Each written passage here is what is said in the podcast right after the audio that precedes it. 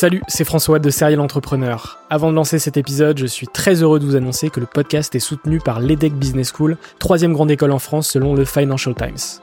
L'entrepreneuriat se démarre très souvent à l'école, et vous le savez, nombreux et nombreux sont les entrepreneurs qui ont créé leur premier projet pendant leurs études. L'ambition de l'EDEC, c'est de former ces étudiants entrepreneurs à avoir un impact positif sur le monde au travers de leurs projets. L'école a ainsi intégré l'impératif de responsabilité globale dans sa stratégie, tant au niveau de ses incubateurs que de ses cours et de ses initiatives académiques. Au sein de ses campus de Lille, Nice, Paris à Station F ou encore à Berkeley en Californie, elle accompagne les startups grâce à sa méthode unique d'entrepreneuriat Responsible Entrepreneurship by Design. Une approche innovante permettant d'intégrer les enjeux économiques, sociétaux et environnementaux au cœur de leur modèle de développement et ce, dès leur création. L'objectif de l'EDEC, faire émerger un nouveau modèle de startup adaptable à tout projet qui intègre pleinement les enjeux de responsabilité. Chaque année, ce sont ainsi plus de 70 nouvelles startups qui intègrent ces incubateurs. Si vous souhaitez en savoir plus, n'hésitez pas à vous rendre sur www.edec.edu. Je vous souhaite une excellente écoute et vous dis à très vite.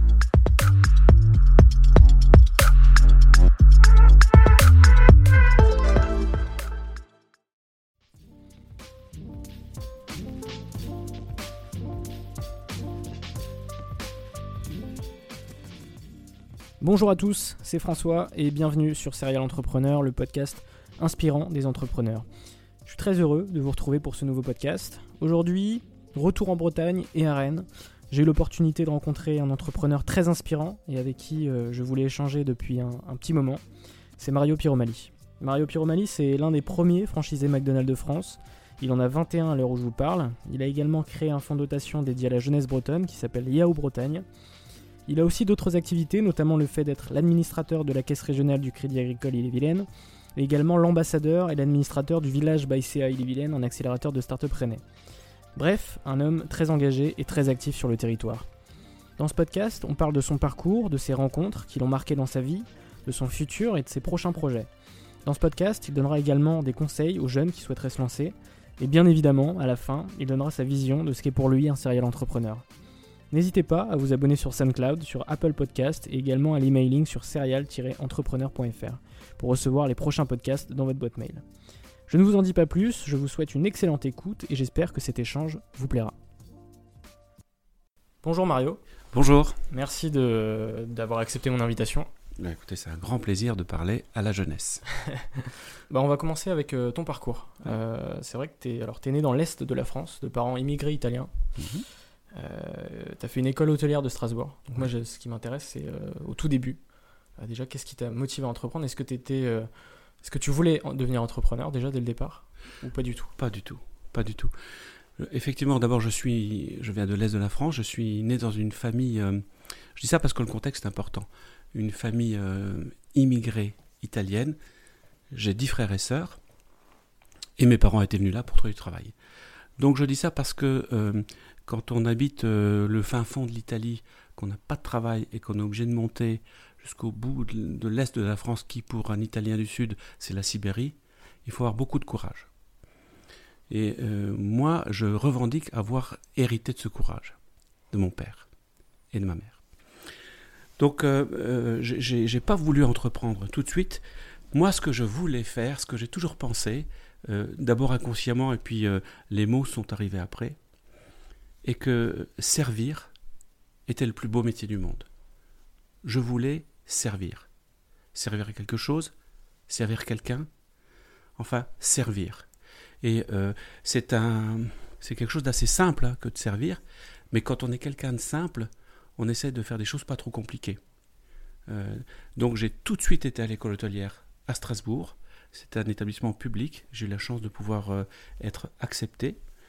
J'ai fait un, un BEP euh, hôtellerie et restauration avec option restaurant. Donc moi, ma spécialité, c'était de servir les gens. Tu as eu une première expérience euh, après l'école hôtelière euh, de 8 mois au service du chat d'Iran. Alors une expérience quand même assez atypique. Comment ça s'est passé ah, Je vois que, que tu es très bien renseigné. Effectivement, ah, j'ai fait l'école hôtelière, j'ai fait un BEP. Et je devais normalement faire un bac hôtelier, puis un BTS. J'ai rapidement arrêté après le BEP, non pas que je n'avais pas les capacités, même si j'étais un élève plutôt moyen, mais j'ai eu une offre par un groupe d'hôtellerie-restauration qui devait s'occuper de mettre en place sur l'île de Kish, en Iran, un complexe hôtelier très haut de gamme pour les têtes couronnées. Ce complexe hôtelier se trouvait sur, euh, euh, en Iran, se trouve en Iran, et était euh, commandité par le Shah d'Iran. ils ont été choisir quelques des cuisiniers dans certains hôtels, et, puis ils ont été chercher des serveurs à l'école hôtelière de Strasbourg. Et j'ai fait partie de cinq personnes qui ont été sélectionnées pour partir en Iran. Donc j'ai immédiatement dit oui, et j'ai dit non aux études. Donc je suis parti en Iran pendant neuf mois exactement. Alors pourquoi neuf mois? Parce que après neuf mois, euh, la saison s'est arrêtée et puis euh, le chat s'est fait renverser. Donc ça n'a duré malheureusement ou heureusement, c'est selon, euh, neuf mois, mais neuf mois assez extraordinaires dans ma jeune vie de, de jeune travailleur. J'avais à peine 18 ans, je connaissais rien au monde, je partais au soleil dans un pays complètement différent d'une autre aujourd'hui et je servais pratiquement tous les jours une tête couronnée. Et ça, je peux vous dire que c'est quelque chose qui, qui marque, hein, qui marque beaucoup. Ensuite, en 1979, tu intègres le premier McDo de France à Strasbourg en tant que simple, simple équipier. Euh, donc c'est ta première expérience à McDo. Comment ça s'est passé? Euh, Dans quel état d'esprit tu étais euh, Et puis pourquoi McDo déjà aussi? Oui, en 79, je rentrais d'Iran, comme je l'expliquais tout mhm. à l'heure. J'ai commencé à travailler euh, à Strasbourg, puisque c'était mon, mon point de chute, dans des bars ou des restaurants à Strasbourg. Et puis, euh, j'ai su qu'un nouveau restaurant ouvrait dans un nouveau centre commercial au cœur de Strasbourg. Ce restaurant s'appelait McDonald's. Je ne savais pas ce que c'était et j'avais jamais entendu parler de ce nom-là.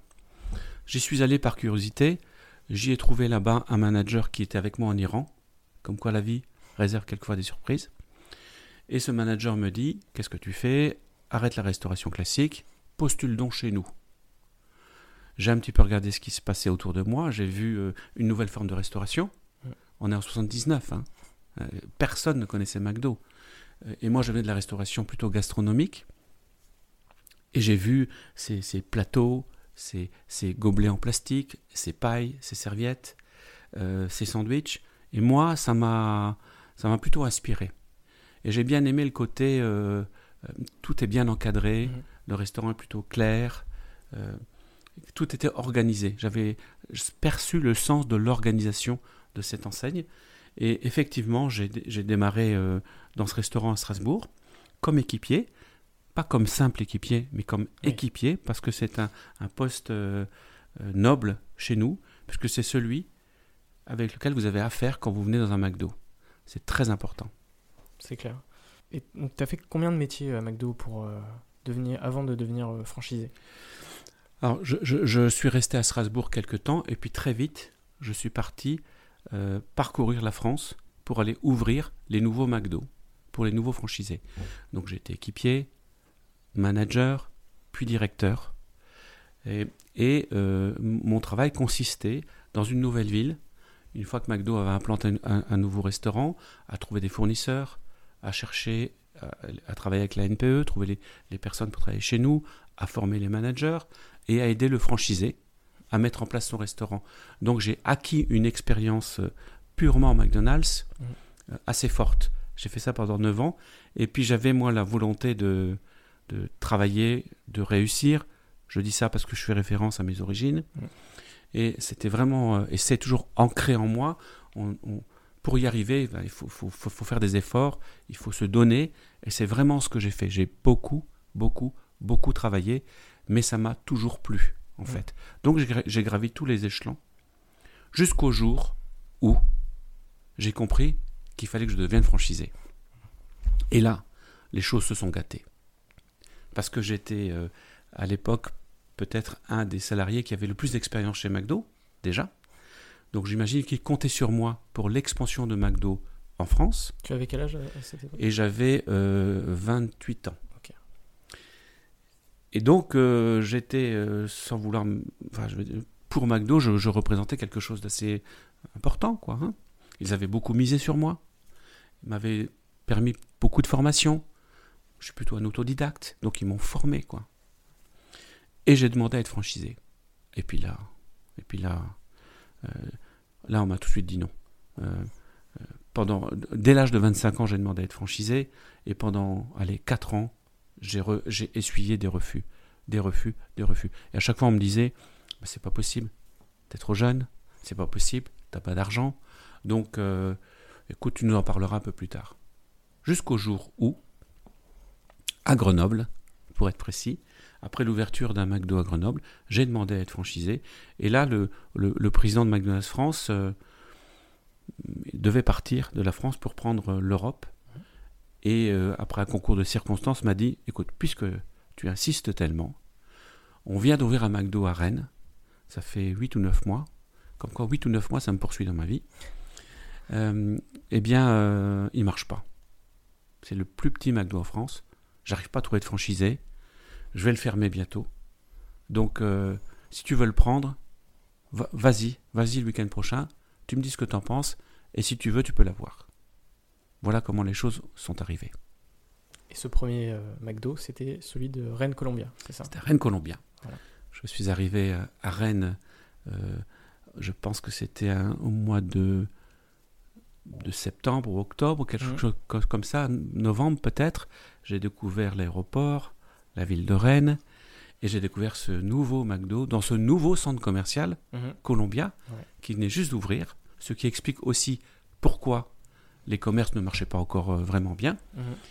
Eh bien, quand, euh, quand euh, McDo voulait le fermer, moi, quand j'ai été là-bas, j'ai vu, j'ai regardé autour de moi, j'ai été sur la dalle du Colombier, j'ai levé les yeux, et pour moi, c'était la défense. Ça ne pouvait pas ne pas marcher. Donc, j'ai tout de suite téléphoné à ce fameux président, et je lui ai dit, écoute, moi je suis preneur, je, je prends ce restaurant.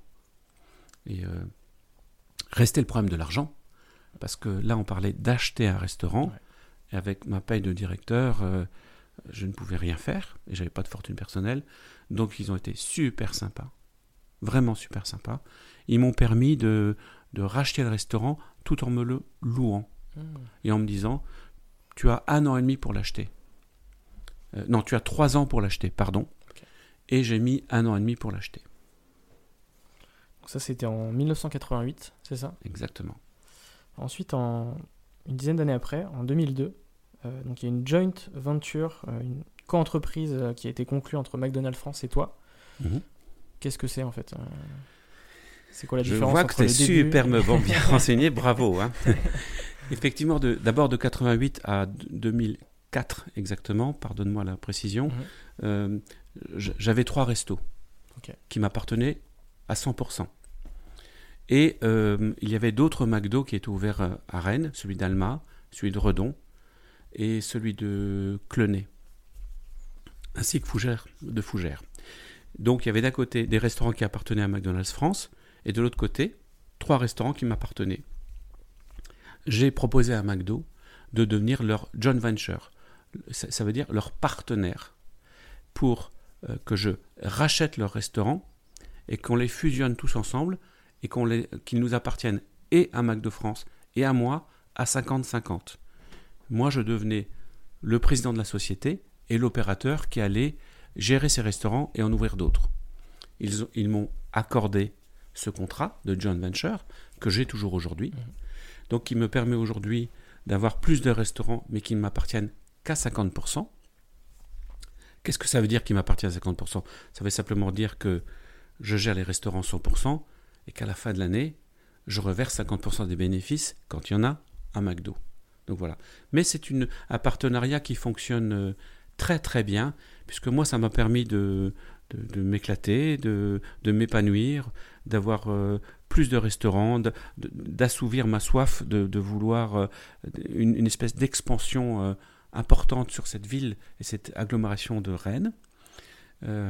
Et puis, je pense que ça leur a servi aussi à eux, puisque le résultat aujourd'hui fait que nous avons 21 restaurants mhm. qui fonctionnent plutôt très bien, avec, euh, avec bien sûr des problèmes comme partout, mais ça marche plutôt pas trop mal. Quoi. Plus récemment, as, alors je sais plus en quelle année, mais tu as créé Yahoo Bretagne. C'est un fonds de dotation pour la jeunesse c'est permettre à des jeunes d'accéder à l'entrepreneuriat en les mettant en relation avec des chefs d'entreprise aguerris. Pourquoi tu as décidé de monter euh, Yahoo Bretagne? Tu sais, je reviens euh, à ma toute euh, petite jeunesse. Et euh, si je regarde les choses avec une certaine lucidité, je pense que j'ai eu beaucoup de bol, quoi.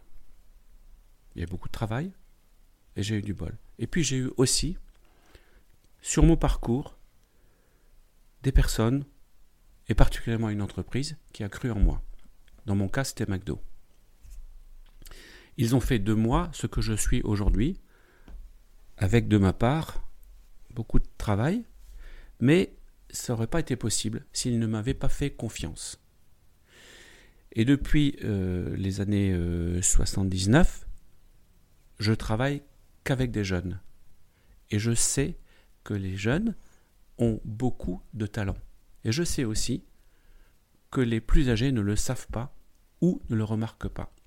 Par ailleurs, les jeunes eux-mêmes se méfient des plus âgés. C'est pas leur monde. Et tout ça, c'est bien normal. Donc j'ai voulu en fait rapprocher ces deux mondes avec euh, l'outil de l'entrepreneuriat. Moi j'ai réussi alors que je venais de rien. Il n'y avait aucune raison que tous les autres jeunes qui ont envie d'entreprendre n'y arrivent pas. Donc j'ai voulu créer Yao. Yao c'est un fonds de dotation dédié, comme tu le disais, à la jeunesse bretonne qui veut entreprendre. En fait, j'ai voulu faire en sorte que tous les jeunes de moins de 30 ans ou 35 ans qui étaient euh, en Bretagne et qui ont un vrai projet d'entreprendre avec une, ou une entreprise de moins de 3 ans puissent être accompagnés par un chef d'entreprise qui a les valeurs de Yao, c'est-à-dire vouloir généreusement, sincèrement accompagner un jeune, se mettre à son niveau, parler sa langue, parce que quand on a 45 ans, on ne parle pas la même langue qu'un jeune de 22 ans, on n'a pas les mêmes euh, ambitions, donc il faut se mettre à ce niveau-là, et se souvenir qu'un jour, nous aussi, on a eu 22 ans. Et eh bien ces chefs d'entreprise qui ont réussi et qui ont ces valeurs-là, parrainent chacun un jeune, dans des domaines complètement différents. Les jeunes viennent avec des projets tous différents, beaucoup sur Internet, mais ça peut être aussi euh, un restaurant, un salon de thé, un magasin de fringues, ou euh, dans le service. Et euh, il se passe des trucs assez incroyables en fait dans, dans, Je suis très fier de ça.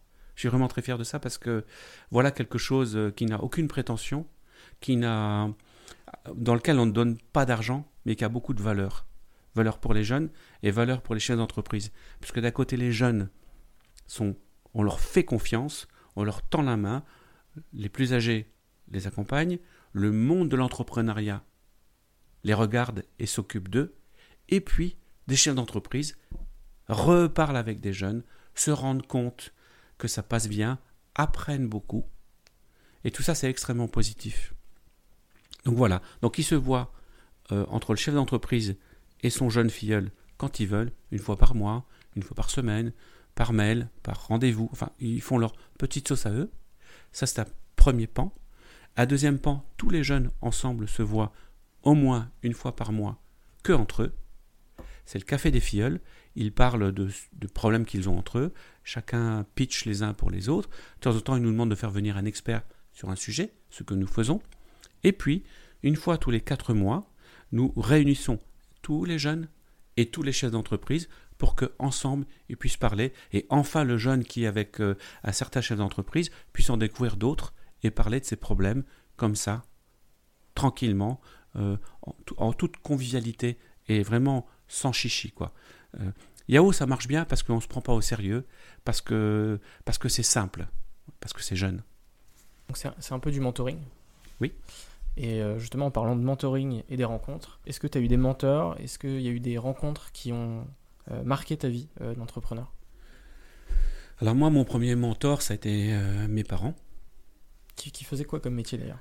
Alors mon père était mineur de fond. Ok. Hein. Donc je pense qu'on peut avoir des mentors dans n'importe quel métier. Mm. Et euh, ça, dépend comment on regarde la personne. Hein. Donc mon premier mentor, ça a été euh, mon père et mes, parents, ma mère aussi, puisque euh, élever 11 enfants, c'est pas simple. C'est un vrai travail, une vraie organisation. Et derrière, mes autres mentors, ça a été mes collègues de travail. Parce que, figure-toi, que dans la vie, les mentors sont ceux qui vous apportent quelque chose de positif, mais aussi, je dis ça parce que j'y crois très fort, ceux qui se comportent pas bien. Et moi j'ai observé les deux. Il faut toujours avoir autour de soi des gens qui se comportent pas bien. Ça te permet de te dire ça, moi je le ferai pas. Tu Mon autre mentor, ça a été McDo. Cette entreprise qui, pour moi, je suis désolé de, de, le dire, mais je parle de moi, est plutôt une entreprise extraordinaire. Voilà une boîte qui a plus de 60 ans, 70 ans, qui porte des valeurs assez méconnues du grand public, mais finalement elles sont sans doute euh, reconnues puisque ça fait 70 ans qu'on marche bien, qu'on est les, numéros 1, ça fait 70 ans qu'on change, qu'on se modernise, qu'on se rajeunit justement. Donc pour moi, ça a été un mentor. Et puis après, en arrivant sur Rennes, j'ai trouvé des chefs d'entreprise euh, qui m'ont inspiré. Alors je ne vais pas tous les citer, tu vois, parce que j'en oublierai. Mais euh, je ne peux pas, par exemple, ne pas citer un mec comme Daniel Jolin. Mhm. Daniel Jolin, c'est un chef d'entreprise de département qui vendait des photocopieurs, qui a réussi, qui est devenu le président de Konica Minolta, et puis qui maintenant, je crois, est à la retraite. Enfin, il dit qu'il est à la retraite, mais il n'y est toujours pas. Et entre les deux, il a fait beaucoup d'immobilier. Et eh bien voilà cet homme qui a réussi, qui n'a pas besoin de travailler, qui continue à faire des actions pour le territoire. Il rend au territoire. Il a fait le marathon vert et plein d'autres trucs comme ça. Ça, moi, ça me marque. Voilà quelqu'un qui réussit, qui n'a besoin de rien et qui veut continuer à rendre au territoire. Moi, ça, ça m'émeut et ça m'inspire. donc tu parlais justement de, tes sources d'inspiration. Euh, moi, je pense que tu es une source d'inspiration pour euh, les jeunes qui euh, démarrent en entrepreneuriat aujourd'hui. quel conseil donnerais-tu à un, jeune qui veut se lancer ou qui justement hésiterait à se lancer dans l'entrepreneuriat? De croire en soi, d'abord. De, croire en soi, mais pas bêtement. C'est pas parce qu'on croit en soi que tout est permis. Il faut pouvoir se regarder. Alors, tu sais, euh, ne, prends et ne prenez pas ça comme quelque chose de, spirituel, mais il faut qu'on soit capable de sortir presque de son corps et de se regarder agir. Il faut s'écouter parler.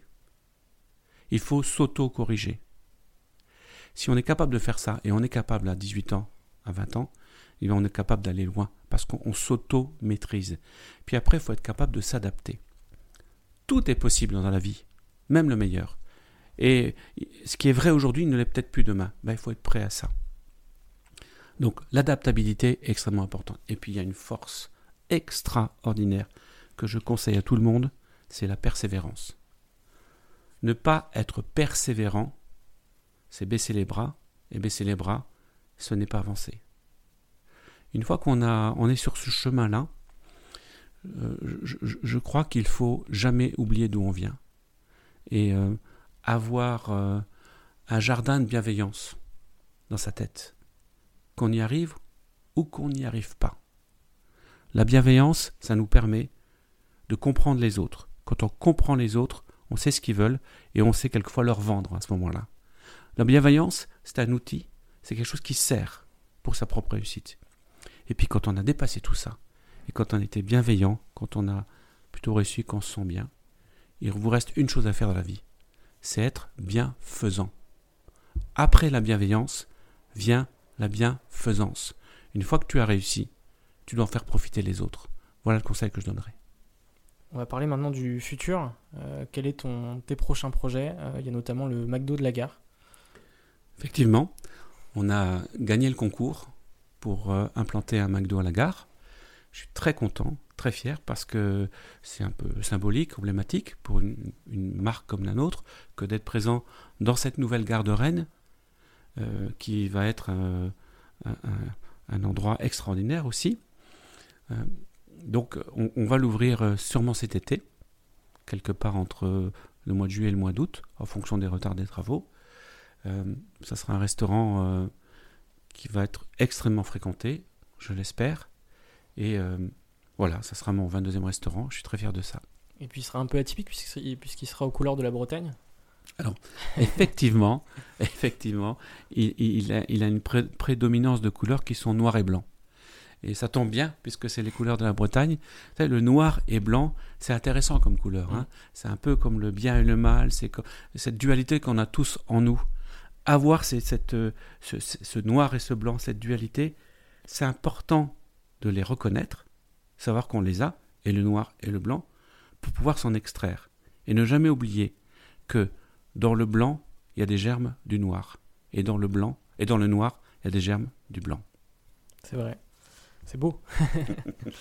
Euh, avant dernière question, euh, pour toi, qu'est-ce qu'un serial entrepreneur? C'est quelqu'un qui aime ce qu'il fait. Je ne crois pas que ce soit une qualité extraordinaire en soi. Ce qui compte, c'est de faire bien les choses.